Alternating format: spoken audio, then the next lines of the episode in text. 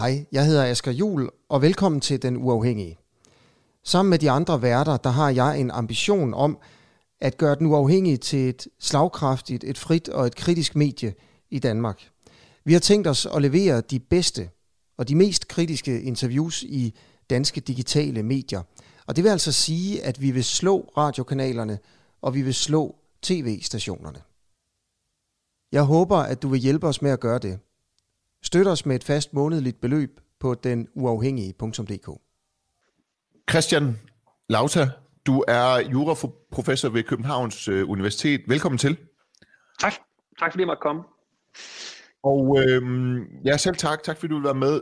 Jeg skal lige forstå, er det sådan, at du er øh, professor med speciale i katastrofejura? Du har skrevet en bog om katastrofejura i hvert fald.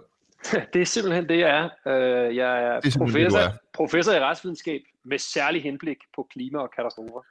Så er det jo meget belejligt, at det er dig, vi har med i dag. Det er jeg glad for, fordi det, det er jo så juraen omkring katastrofer. Hvad gør man i særlige tider? Hvad gør man eksempelvis i pandemitider rent lovgivningsmæssigt? Det er det, du er specialiseret indenfor. Og øhm, grunden til, at jeg har inviteret dig øh, ind i dag, det er fordi, der den 1. marts, allerede den 1. marts, bliver der øh, træder en ny epidemilov i kraft. Og øh, der har du sagt i den forbindelse, at du synes, der er foruroligende stille omkring den her epidemilov. Også især taget i betragtning af, at den jo som nævnt træder i kraft allerede den 1. marts, så synes du, at øh, det ikke har fået nok opmærksomhed. Er det fordi, du har sat dig ind i den, og du tænker, at vi er for ukritiske? Eller hvad er det ved den her nye epidemilov, som øh, bekymrer dig som juraprofessor med, med, med speciale i katastrofejura? Øh, man skal nok øh, en lille smule tilbage, hvis vi har tid til det. Man kan sige, øh, før, øh, før, før covid-19 ramte Danmark, der havde vi et, øh, et beredskabssystem på epidemiområdet i Danmark, hvor det grundlæggende set var, der var et ret vidtgående apparat, man kunne bringe anvendelse, men det var de sundhedsfaglige myndigheder, der kunne gøre det. De kunne bringes i anvendelse konkret, proportionelt ja. og efter et fagligt skøn. Ja. Og øh, som vi alle sammen ved, så øh, eskalerede denne her øh, epidemi i løbet af marts meget voldsomt øh, op til den 11. marts. Og så ændrede man øh, simpelthen øh, radikalt den måde, man styrede den her krise på. Der gjorde man det den 12. marts, at i folketing de rejste sig op og godkendte, at nogenlunde det samme apparat af beføjelser ja. nu skulle overdrages til politikerne. Ja. Og grunden til, at der nu er relevant, øh, vil jeg sige, at diskutere, hvordan vi skal gøre det her fremadrettet, det er, at man jo nu er ved at vedtage en permanent lovgivning, hvor man faktisk i meget vidt omfang overdrager de her beslutninger og beføjelser til politikerne, snarere end det faglige. Så det ene, jeg har peget på øh, i løbet af de sidste par dages debat, det handler om den her balance, som er ret vigtig for borgernes retssikkerhed imellem det faglige skøn på den ene side, hvornår er det faktisk nødvendigt at gribe ind, over for det politiske, øh, og derved også de misbrugsrisici, der kunne ligge i at gøre noget meget politisk, og på den anden side er der også kommet nogle nye bestemmelser med, helt konkret en bestemmelse, der handler om grupper, men det kan vi komme tilbage til den. Undskyld, ja. vi starter jeg siger, Jamen det er helt klart, jeg siger lige til vores uh, seere, at øh, hvis de har spørgsmål eller øh, kommentarer til, til, den, til, den her, til det her interview om den nye epidemilov, der træder i kraft 1. marts, så skriv i kommentarfeltet, så skal jeg nok forsøge at, at få dem øh, draget ind over. Det, øh, vi, skal, vi skal på en eller anden måde, Christian, det, jeg er jo også uddannet jurist. Og det, det fornemmeste i sådan en situation, det er, at vi på en eller anden måde kan få det forklaret lidt pædagogisk og knap så øh, elitært, det her, øh, det her der, der er værd at tale om i forhold til den nye epidemilov. Men jeg skal bare lige starte med at høre, hvad er de væsentligste punkter? Hvad, er det, hvad vil du hive frem som de væsentligste punkter i den her øh, nye epidemilov? Og, øh, og hvilke af disse er så øh, bekymrende, eller noget, vi skal være opmærksom på fremadrettet. Lad os starte med, hvad, hvad er det væsentligste nye i den her epidemilov i forhold til den epi- gamle epidemilov, vi havde fra 1979? Det er den seneste, Men, den i 1979. Ja, den sidste permanente epidemilov, den vi havde før covid-19 ramte Danmark, der er det væsentligste nye det her grundlæggende skift i, hvem er det, der er den primære aktør. I den gamle epidemilov, der var det Sundhedsstyrelsen ja. og de faglige myndigheder, der var den primære aktør. Ja. Der var regionale epidemikommissioner, hvor der sad politifolk og beredskabsfolk og sundhedsfolk, og nu er alle de kompetencer lagt over til, at det er grundlæggende set øh, sundhedsministeren eller folk omkring Sundhedsministeriets øh, departement, der træffer de her beslutninger. Hvis Men er det et problem? Ikke nødvendigvis. Altså, det er jo kan ekstremt... Det? Øh, det kan være et problem. Ja. Øh, vi, har, vi, skal ikke, vi skal ikke kigge langt ud i verden for at se øh, systemer, hvor det, at det er politikerne, der træffer beslutningerne, viser sig at være en rigtig dårlig idé. Vi gik til USA eller gik til England, hvor at man har haft nogle helt andre udviklinger i det her smittehåndtering. Så det forhold, at øh, Mette Frederiksen, og det, det tror jeg alle kan være enige i, har håndteret det her relativt godt, og hendes regering, betyder altså ikke, at politikere til alle tider er de bedste til at træffe de her beslutninger. Øhm, og der skal man jo sikre, når man laver sådan en lov her, at det ikke er en lov, som handler om covid-19 og en siddende regering. Det handler om alle fremtidige regeringers håndtering af alle fremtidige kriser. Og, det, og derfor så skal man tænke i, hvordan fanden laver man et system, undskyld jeg banner, hvordan laver man et system her, der sikrer de bedst mulige beslutninger. Altså et system, der sikrer, at vi får viden ind, ja. at vi får viden ind fra dem, der ja. ved noget om det, og at vi samtidig selvfølgelig sikrer, at de politikere, vi har valgt til at repræsentere os, også for deres sag i, hvad, det, øh, hvad der er nødvendigt, og hvornår det er nødvendigt. Og den balance, den er jeg ikke sikker på, at vi helt har ramt. Jeg er i hvert fald helt sikker på, at vi ikke har haft samtalen i offentligheden i tilstrækkelig grad til, at vi kan sige, at det er sådan, det skal være.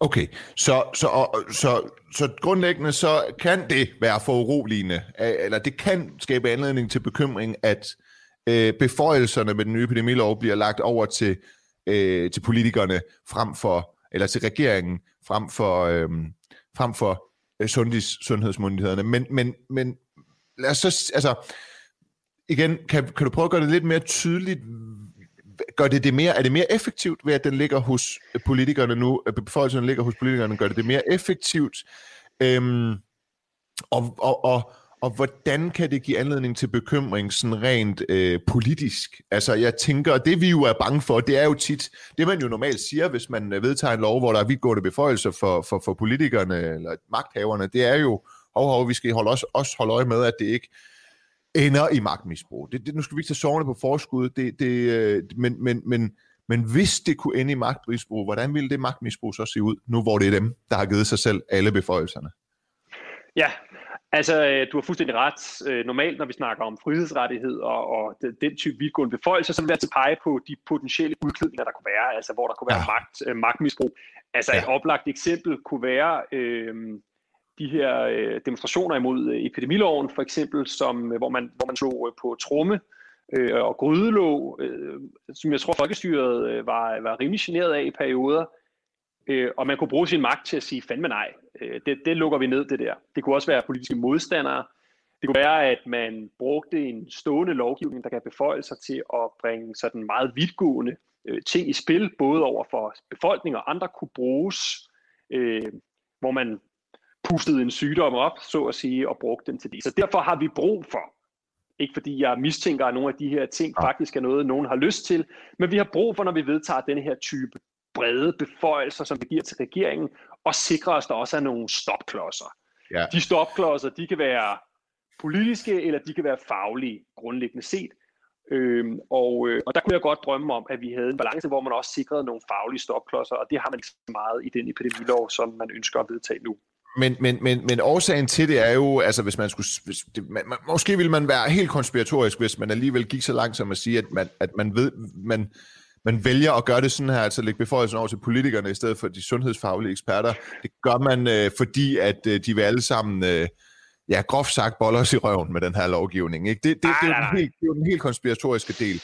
Så, så hvis, og der er vi jo nok ikke ude. Der er jo nogen, der siger, jamen, det er ligesom i Ungarn, det er ligesom med, øh, med Erdogan i Tyrkiet, og så til sidst, så kan han ned, nedlægge medier og så videre. Det er måske meget, meget øh, vidtgående at sige. Ja. Igen er spørgsmålet måske så, hvad er formålet for at gøre det? Er det fordi, at regeringen så kan handle hurtigere, mere effektivt, uden at skulle have sundhedsmyndighederne og de sundhedsfaglige eksperter med indover, eller hvordan? Jeg tror, man helt, helt, øh, helt reelt har oplevet, at de beslutninger, man har truffet de sidste år, det system, man har haft, det har virket ja. godt. Og hvis du kigger på okay. smittetal, du kigger på håndtering, så man sige, det er ja. også rigtigt. Jeg tror også, man har set i øjnene, okay. at nogle af de beslutninger, nogle af de beslutninger, man bliver nødt til at tage for at begrænse ja. sådan en epidemi her, de har en skala, en, en, en sådan voldsomhed, der forudsætter, at det er folkevalgte, der bliver nødt til at træde ind og træffe de her beslutninger. Det vil være enormt vanskeligt for en embedsmand at træffe en beslutning om at lukke Danmark ned i det omfang, man har gjort, øh, uden på en eller anden måde at have regeringen inde som en central spiller i det. Det har så helt enormt politiske implikationer, og det må man bare sige, at øh, det Danmark har været igennem de sidste øh, 9-10 måneder, viser jo med al tydelighed, at der er utrolig mange vigtige politiske spørgsmål her. Og jeg tror, det er baseret på den erfaring, at man ønsker at lave en lovgivning, hvor man så fremadrettet øh, for, ser foran og siger, at det, det er faktisk, det bliver et politisk ansvar alligevel. Det, det er fint nok, at de der faglige myndigheder, de har været inde og vurdere noget, men i sidste ja. ende, så er det okay. en politisk beslutning, om vi ja. vil lukke Danmark ned eller ej. Så selvom det adskiller sig fra epidemiloven fra 1979, så er det ikke, måske ikke det, der er det mest foruroligende. Man har faktisk set, at, at, at, at altså, epidemi, at pandemien er jo noget, noget nyt, og, og, og man har skulle handle for første gang i mange tilfælde, og så har man fundet, fundet ud af, at det virker okay, at nu, nogle af beslutningerne de er hos politikerne, og derfor så har man så fortsat øh, derudad. Det er sådan, vi skal forstå det. Fuldstændig, og det, jeg tror ikke, det er det mest foruroligende. Jeg synes, det er en af de ting, vi bør debattere. Og det er, ja. jo, øh, det er jo sindssygt vigtigt, at vi rammer den balance. Det er jo ikke dermed sagt, at det per definition er foruroligende at mene det ene eller det andet. Det er sådan set bare vigtigt, at vi får en samtale om det. Og det er også sindssygt vigtigt for mig at se, at vi kan have en samtale om det, uden at skulle beskylde regeringen, den siddende regering, mm. for ja. hverken at have mishåndteret det, vi står i, eller for den sags skyld at spekulere i og tilrende sig magt. Jeg tror jeg sådan set, du har helt ret. Jeg tror, at ingen af, tilfælde, ingen af delene faktisk er korrekt. Jeg tror, at de har håndteret den her krise øh, rigtig godt i forhold til, hvis vi kigger ud i Europa. Og jeg tror sådan set ikke, de er interesseret i andet end at træffe beslutninger om, hvad der er bedst muligt fremadrettet. Okay. Så vi bliver nødt til at have den her samtale, ikke? hvor vi jo. siger, øh, jeg tror, at der kan ramme sådan en endnu bedre balance. Men det betyder ikke, at jeg hverken har mistillid til regeringen eller, øh, eller, øh, eller vores myndigheder.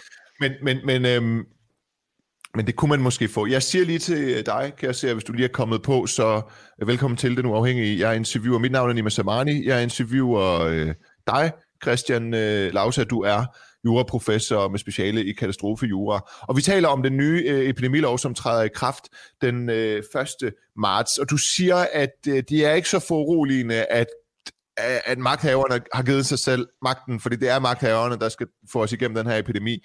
Men lad os så prøve at tale om nogle af de øh, ting, som, øh, som er mere foruroligende, og det, der har givet anledning til, at du blandt andet i, i Jyllandsposten øh, har udtalt, at øh, du synes, der er foruroligende stille op til i krafttræden af den her lov. Der er jo elementer som øh, øh, tvangsvaccine. Kulunguak Frederiksen her skriver, tvangsvaccine er allerede på tale. Nej, du ryster på hovedet. Ja, den er pillet ud. Altså man har pillet, pillet tvangsvaccinationsbestemmelsen ja. ud, og det har man jo netop øh, gjort, tror jeg, øh, med, med god grund øh, i, i, den, øh, i den offentlige kritik, der var af det. Det, ja. det, var, det var nok for vidtgående, og øh, øh, ja. Så det, der det, håber man ude. simpelthen, at folk øh, vil gøre det af egen frivillig vilje. Personligt må jeg faktisk også indrømme, at selvom jeg har tillid til at få den vaccine, og jeg under omstændigheder vil opfordre til, at jeg synes, man skal, man skal have den, så, øh, så, så, så så, så, så tanken, alene tanken om, at en stat via tvang kan sprøjte noget ind i det, den, den, den synes jeg var for uroligende. Og det har intet ja. at gøre med min mistillid til, til vaccinen, men det, at man kan få sprøjtet et middel ind med tvang fra, en, fra et overhoved, det synes jeg var for uroligende. Den har de så fjernet, siger du. Ja. Øhm, men vi talte om i går, da jeg ringede til dig, at uh, der er en, en, en specifik formulering i den her epidemilov, som du synes, som du spurgte mig om fra jurist til jurist, er det noget, du nogensinde har hørt om, eller stødt på i pensum, den type formulering? Det er, det ja, noget... det er nemlig helt ja. rigtigt. Der er kommet en ny, ja. der er ny, kommet en ny beføjelse. Den var sådan set ja. også i det forslag, regeringen fremlagde for et par måneder siden. Øh, og den siger, og jeg tror, man har gjort til den erfaring igennem håndteringen, øh, at hvis at man kan, man kan pålægge en flerhed af mennesker, det, det, det er sprogblomsten, en flerhed af mennesker, at lade sig øh, isolere under strafansvar. Ja. Øh, og det man har i tankerne, det er, øh, at hvis øh, onkel Finn har øh, holdt 50 års fødselsdag, ja. øh, og man ved, at en er smittet, så ja. skal man fra myndighedernes side kunne sige, alle, der var til onkel Finns 50 års fødselsdag, isolerer jeg, uden at kunne identificere præcis, hvem det egentlig var, der var til den her øh, fødselsdagsreception. Og man kan okay. sige, det giver måske mening i forhold til onkel Finn, og måske man da kunne finde ud af, hvem der var til stede der. Men hvis man så skalerer det op og siger, at den bestemmelse gælder måske også for mm, Black Lives Matter-demonstrationen, som vi havde midt under epidemiudbruddet. Ja. Kunne man forestille sig, at man kunne bruge bestemmelsen til at sige, at alle, der var til Black Lives Matter, øh, de skal nu lade sig øh, teste og isolere indtil de har resultatet af deres test. Og hvis ikke de gør det, så kan de straffes med en bøde? Så kan de få en bøde, ja. Så, det er faktisk en betinget frihedsberøvelse? Hvis man, Ja. Altså, opsagt, ja. Ja, det er Ja. det, og, og, og, og det problematiske i det er selvfølgelig, at man jo derved betinget frihedsberøver nogle mennesker, uden at have identificeret dem, og det vil sige, at man kan hverken fortælle dem, Ja, okay. du er nu øh, frihedsberøvet, og man kan Ja. heller ikke leve op til de øh, domstolsgarantier, vi normalt har, når vi beder folk om at isolere sig, nemlig at man relativt nemt og hurtigt kan få adgang til at få prøvet den her afgørelse ved en domstol. Okay. Og de to problemer holdt sammen, taler jo nok for, og jeg forstår sådan set godt, hvorfor man har tænkt, at det kunne være smart med sådan en bestemmelse her. Øhm, fordi man kan komme i nogle situationer, hvor man er bange for, at der er sket en superspredning, men hvor man ikke samtidig kan identificere alle de pågældende. Jeg tror dog, at den løsning, man har valgt, er, er for vidtgående og kan rammes meget bedre. Fordi hvis, hvis man lader den her bestemmelse stå, så er faktum, at man kan pålægge en uidentificeret kreds af mennesker under strafansvar og lade sig isolere. Øhm, og, det, og det er der altså en række øh, retssikkerhedsmæssige problemer i, både i forhold til de mennesker, det drejer sig om, øhm, og, øh, og måske også for resten af os. Øhm, Ja, fordi et eller andet sted, så er det jo, øh, øh, altså på en eller anden måde kan man jo altså pålægge folk og frihedsberøve sig selv. Hvis ikke de gør det, så kan man give dem en bøde, uden at, de kommer, uden at det er for en domstol. Og man kan egentlig gøre det lidt ud fra sådan et guilt by association øh. Altså, vi, vi har set, at nogen har været til demonstration. Vi ved ikke, om nogle andre har, men fordi de er venner med dem, eller har samme holdninger, så kunne det måske godt være, eller hvad? Er det er det, er Ja. det, du virkelig siger? Ja. altså det jeg siger er, at, at det er klart, at øh, påbuddet vil kun være gyldigt, hvis du faktisk var til stede til demonstrationen. Så det, Men hvis man ikke kan vide det, Hvis man ikke kan vide det, så er der et håndhævelseshensyn, der hedder, øh, det er, sgu svært, at- det er svært at se, hvordan øh, de skal udstede bøderne, med mindre at du efterfølgende faktisk indgår i en smittekæde. Og det Ja. ja. oplyser, at du var til stede på det sted, hvor du så kan få en bøde for faktisk ikke at have overholdt det isolationspåbud, der var. Uanset hvad, så både hensynet, der hedder, at man efterfølgende kan få en bøde for noget, man faktisk ikke vidste, man var Ja. tilpligtet til, og Ja. så hensynet, der hedder, at man øh, også kan blive pålagt at være isoleret, uden at have adgang til at få det prøvet ved en domstol, som der er nogle Ja. praktisk, de her praktiske hensyn Ja. bag selvfølgelig. Hvis man pålægger 10.000 mennesker på en gang, at de skal isolere sig, så bliver der også travlt i dommervagten. og hvis vi har en sagsbehandlingstid på 1 til to år ved domstolen, så giver det ikke så meget mening i forhold til en Nej. pandemi, at, at man skulle vente på det, ikke? Nej, der er mange ting ja. i det, og, og Ja. så det vil sige, at den bestemmelse er et eksempel på en bestemmelse, hvor man, jeg tror, man har tænkt det meget ud fra sådan et øh, krise, øh, hvad kunne være praktisk at kunne gøre, Ja. og måske mindre ud fra et, et rettighedsperspektiv, der Ja. handler om, at mennesker øh, også skal have lov til øh, at, at kende deres egen retsstilling og få den prøvet. Øh, og det er, det er sgu vigtigt i en retsstat. Det er Men- men, bare et men- eksempel på en bestemmelse, hvor jeg synes, de, hvor jeg synes, de ikke har ramt balancen rigtigt. Hvordan kunne de have ramt balancen rigtigt? Ja, det er så spørgsmålet. Hvis man gerne vil have en beføjelse til øhm, at gøre det her, Ja, ej, det, det har jeg meget svært ved at se, hvordan man kunne gøre præcis, øh, præcis det her effektivt. Men man kunne starte med at sige, man kunne starte med at sige, man kunne indføre nogle man kunne indføre nogle propor- proportionalitetsbetragtninger i bestemmelsen. Altså, man kunne forholde sig lidt til, hvor udbredt skal smitten være Men prøv at det er jo ikke for- hvis jeg nu- mennesker, ja. før at det kan være Hvis- for store hvis jeg nu skal gå lidt- om. Ja. Hvis jeg nu skal gå lidt kritisk til dig, og så, og så, og så på en eller anden måde via det spørgsmål gå, gå, tage, tage magthaverne i forsvar, så i, i sådan en situation, som vi er i nu, med en form for katastrofe, en pandemi, der skal reageres hurtigere osv., altså, er det så ikke også lidt djøffet eller akademisk at sidde og bruge tid på at øh, kritisere, at øh, det måske er lidt uproportionelt, eller loven kunne måske være lidt anderledes, eller det kunne være helt perfekt sådan her, fordi der jo bare skal handles.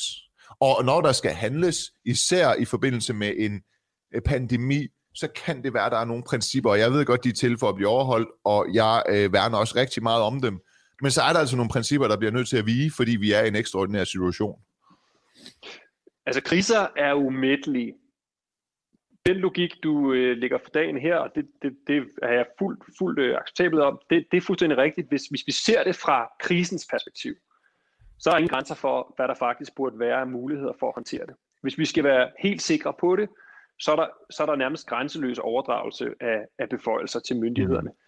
det skal altid holdes op imod en eller anden balance, der handler om individuelle rettigheder. Og øh, jeg er ked af, hvis det lyder øh, djøffet og, øh, og akademisk, selvom det nu ikke er, er ord, jeg almindeligvis øh, betragter som, øh, som nedsættende. Det, det er... Øh, det, det, det, det er jeg ked af, fordi det, det, vi snakker om her, er noget rigtig fundamentalt. Ja. Altså det, det for mig at se, vi taler om her, det, det er i virkeligheden øh, måske noget af det aller, aller vigtigste i et retssamfund. Nemlig, at der er nogle ting, som vi som individer ikke kan blive pålagt, eller kun kan blive pålagt under nogle bestemte betingelser. Og, og, øh, og, og der må jeg bare sige, en retsstat, hmm, lad mig lige sige det på en anden måde, kriser er jo kendt for at være prismer. De viser os noget, vi ikke så før. De presser ja. os, de stiller os ja. under prioriteringspres. Og når vi gør det, så bliver det for mig at se så meget des vigtigere, at vi holder fast i de her principper. De her principper ja. er ikke bare skåltaler til, øh, til, til grundlovsfest. Det er, så, så, det, det er noget, der, der former vores liv. Så, så lad os lige prøve at, at, at, at, at liste det op. Hvad er det helt præcis for nogle meget, meget, meget essentielle principper, vi går på kompromis med nu med den nye epidemilov? Man kan få en form for øh, dom, øh, straf eller et tvangsindgreb, uden, øh, uden en domstol øh, har vurderet, at det skulle være sådan, uden en domstolskendelse.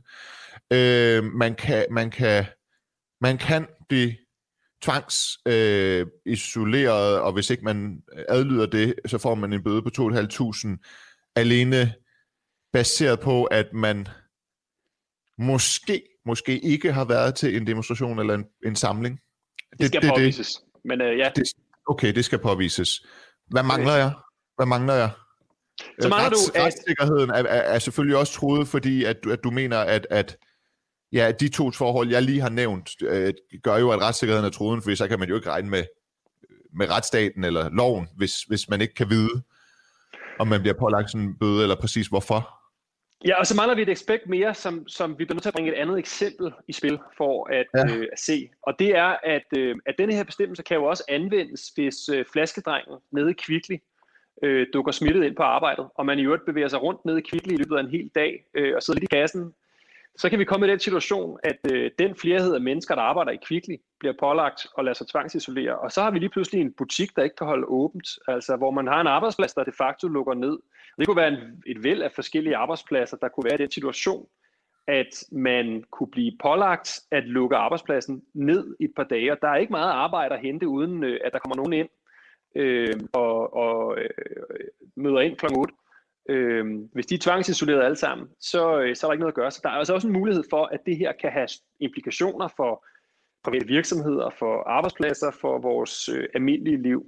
Okay. Øh, og igen er grundlaget altså her en abstrakt fare, fordi det ikke er konkret er påvist, at du er i fare, i stedet for en konkret fare, hvor der jo er mulighed for i dag at sige, hvis du har været i tæt kontakt med en smittet, så kan du på, på, øh, påbydes allerede nu at gå i isolation.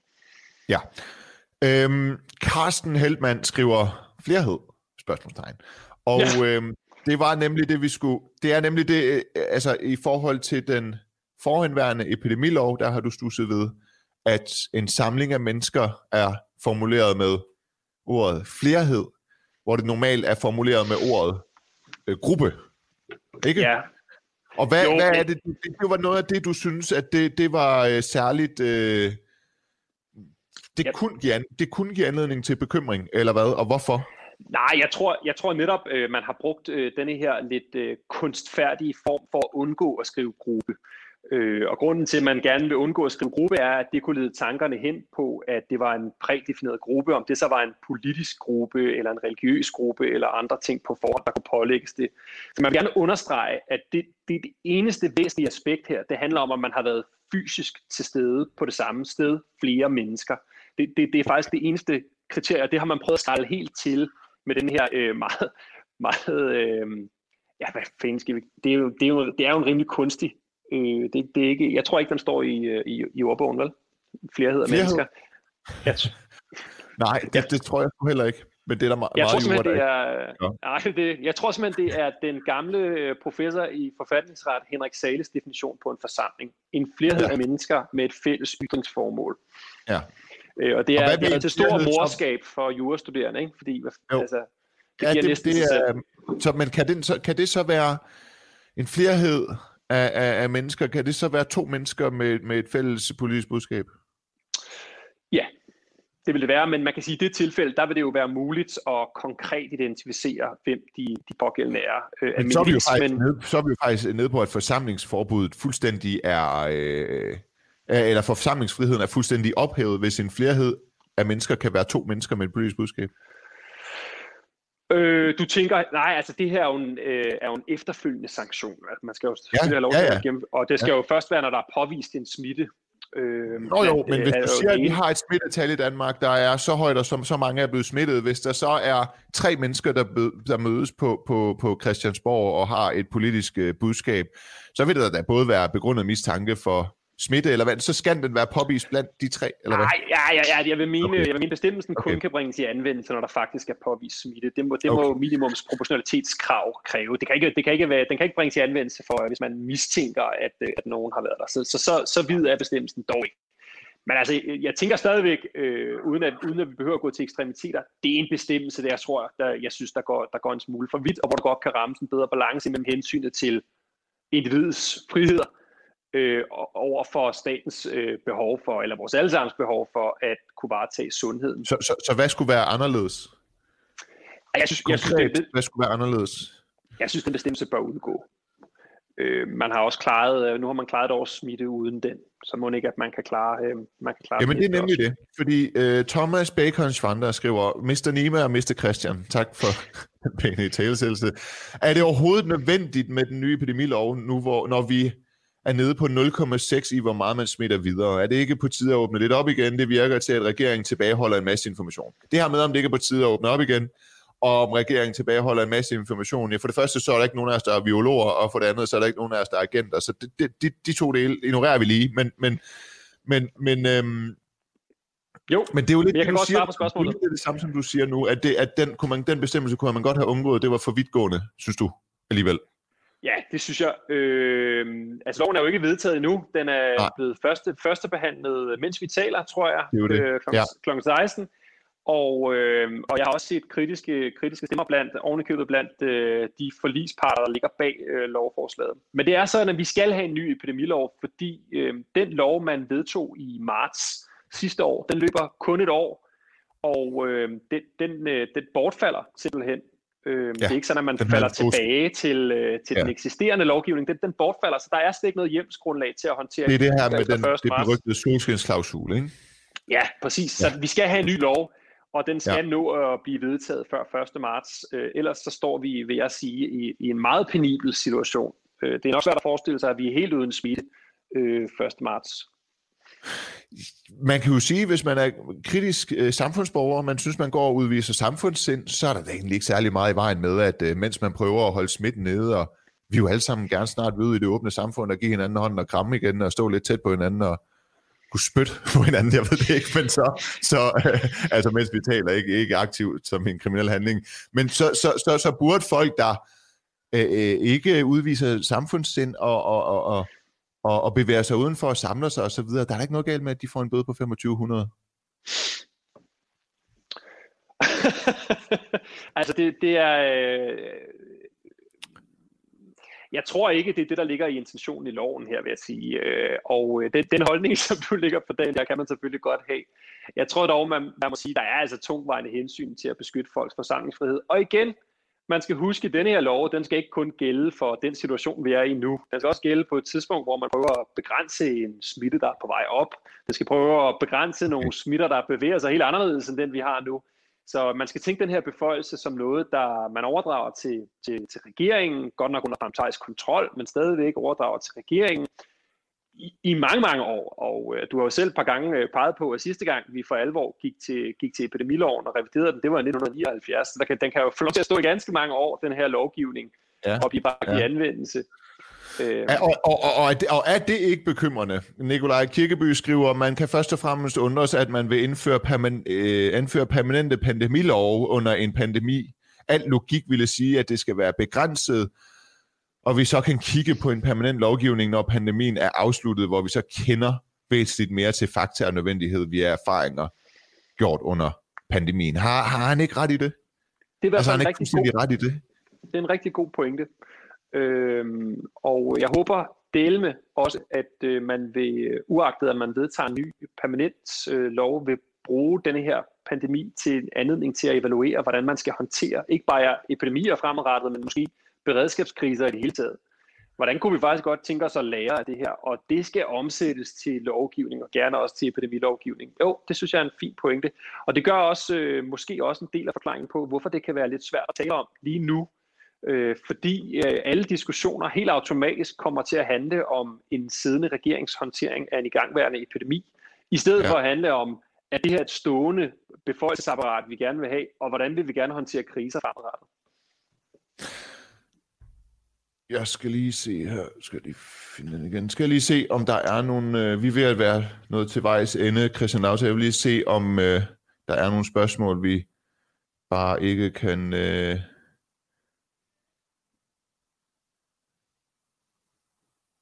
Okay, altså... Øh, vi tager sgu også lige den her med. Carsten Drøjdal er meget bekymret over Folketinget i hovedtræk er så hurtig på aftrækkeren i forhold til annullering af fundamentale borgerrettigheder permanent. Det skal måske rettes til den potentielle, nej, jeg kan godt sige fund, annullering af fundamentale øh, borgerrettigheder permanent på så tyndt et grundlag. Vi, vi har jo ikke givet afkøb på vores borgerrettigheder, men Carsten Drøjdal har vel ret i, at med den lov kan, kan vi fratages vores almindelige borgerrettigheder. Det har vi jo allerede været inde på, ikke? Jo, det er jo sådan ja. med menneskerettigheder, at øh, ja. de, de er til stede hele tiden. Ja. Men langt de fleste af dem, de skal bringes i anvendelse i forhold til andre hensyn i samfundet. Det kan være andre menneskers rettigheder, øh, det kan være økonomisk, samfundsøkonomiske hensyn, og i det her tilfælde kan det altså også være kollektiv hensyn til at begrænse smitte. Så menneskerettighederne stopper ikke, øh, fratages os ikke, de er der hele tiden, men skal så afvejes imod øh, for eksempel øh, hensyn til smittebekæmpelse. Og det man giver her er en ret vidtgående beføjelsespakke til så at gøre det. Øh, jo, det, jeg, jeg ved ikke, om det er et tyndt grundlag. Jeg vil sige, når jeg kigger, jeg er også formand for sådan et lille taskforce, Jeffs Corona Taskforce, hvor vi kigger på, øh, hvordan man har håndteret det her over hele Europa. Og når jeg kigger ud i Europa, så kan jeg sige, at øh, der, der bliver gået til stålet i forhold til, øh, i forhold til frihedsrettighederne rundt omkring. Øhm, og Danmark er faktisk i sammenligning med andre europæiske lande gået sluppet rimelig øh, godt fra det, også fra et menneskeretsperspektiv. Okay. Øhm, og så, så øh, jeg tror så det med, også... at vi er en retsstat og et demokrati, det kan faktisk også ses i en pandemi, hvor, hvor, hvor, hvor, hvor rettigheder de bliver sat på prøve? Ja, det synes jeg bestemt, ja. det kan. Ja. Okay. Øh, og man prøver jo i videst mulig omfang, tror jeg, at, begrænse de indgreb, man har. Øh, det er I hvert fald det, vil det være i strid jo... med menneskerettighederne ikke at gøre det. Ja, der sidder jo mange derude, tror jeg, og, øh, og, og er mistænkelige over for, om man vil bruge pandemien til at begrænse nogle menneskerettigheder. Men, men, men, men dit indtryk er i lovarbejdet, at man, man selvfølgelig øh, har respekt Ej. for menneskerettigheder. Ja. ja, altså det er klart ja. mit indtryk, at man ja. prøver, altså det er klart, jeg tror ikke, at, øh, jeg tror ikke, at hvis jeg nu var øh, corona-general, jeg ville synes, at menneskerettigheder var den nemmeste ting at arbejde med i den her pandemi. Det er helt indlysende, at mange af de ting, man skal gøre, der er effektive for at begrænse smitte, det indgriber ja. også i menneskerettigheder. Og der er ja. et spænd der. Men jeg tror ikke, der er nogen, der har et projekt, der handler om at undergrave nogens rettigheder. Jeg tror, der er et projekt, der handler om at kunne effektivt håndtere smitte, og det klatter altså sammen nogle gange. Og det er også derfor, det er så vigtigt, at vi får i talsat de her øh, balancer, der skal være i sådan en lovgivning. At vi får ramt præcis den balance, vi gerne vil have fremadrettet. Ja. Så, så det der er egentlig din, øh, dit hovedbudskab, det er, at øh, den nye epidemilov, der træder i kraft den 1. marts, den er meget indgribende, mere indgribende end noget, vi har set indtil nu. Og i princippet, der vil regeringen kunne med coronaen i hånden kunne tvangsisolere en samling af politiske demonstranter, og dermed også modstandere, men det er ikke det, der er formålet. Det er bare i aller, aller værste skrækscenarie, det man skal holde øje med. Og vil i sig selv, skal det jo siges, være i strid med menneskerettighederne, hvis det på nogen måde ja. kan påvise, så man kan ja. finde på at bruge ja. det okay. Okay. på den måde. Så, så, så, så, så, så, så verden brænder ikke helt endnu. Nej, for søren. Nej, Nej for søren, men det er stadigvæk en sindssygt vigtig diskussion, synes jeg, ja. for menneskerettigheder yes. og retsstat. Og ja. man kan godt, jeg synes jo, det er vigtigt også at sige, man kan jo godt være grundlæggende kritisk over for, hvad der sker, uden at være grundlæggende kritisk over for øh, regeringen som sådan, eller øh, folkestyret som sådan. Vi, vi, jeg tror ikke, der er nogen, der har nogen interesse i at undergrave hverken retsstat eller demokrati her. Øh, men derfor skal vi stadig passe på det, og vi skal særligt passe på det, når vi nu alle sammen faktisk er enige om, at det er vigtigt. Christian øh, Lauta, du er øh, juraprofessor med speciale i katastrofejura. Tusind tak, fordi du havde tid til at være med her på Den Uafhængige. Tak lige måde. Ja. Tak fordi du så med, kære seer. Jeg skal som altid sige, mit navn det er Nima Samani. Hvis du vil øh, se flere af denne type interviewer, komme med forslag til, hvem vi skal interviewe ind på vores redaktionslokale, eller hvad vi skal spørge dem, vi interviewer om, så kan du blive medlem af den uafhængige på www.dua nej, D-U-A-H er det. Så jeg prøver lige igen. 3 gange W, D, U, A, H. .dk kan du gå ind og blive betalende medlem for 39 kroner om måneden. Du kan også vælge at blive medlem i et helt år og spare en lille smule ved at betale 349 kroner, altså årligt. Og øhm, ja, vi gen, på gensyn er der vist bare at sige, og tusind tak, fordi du så med, og tak til vores gæst, Christian Lauser.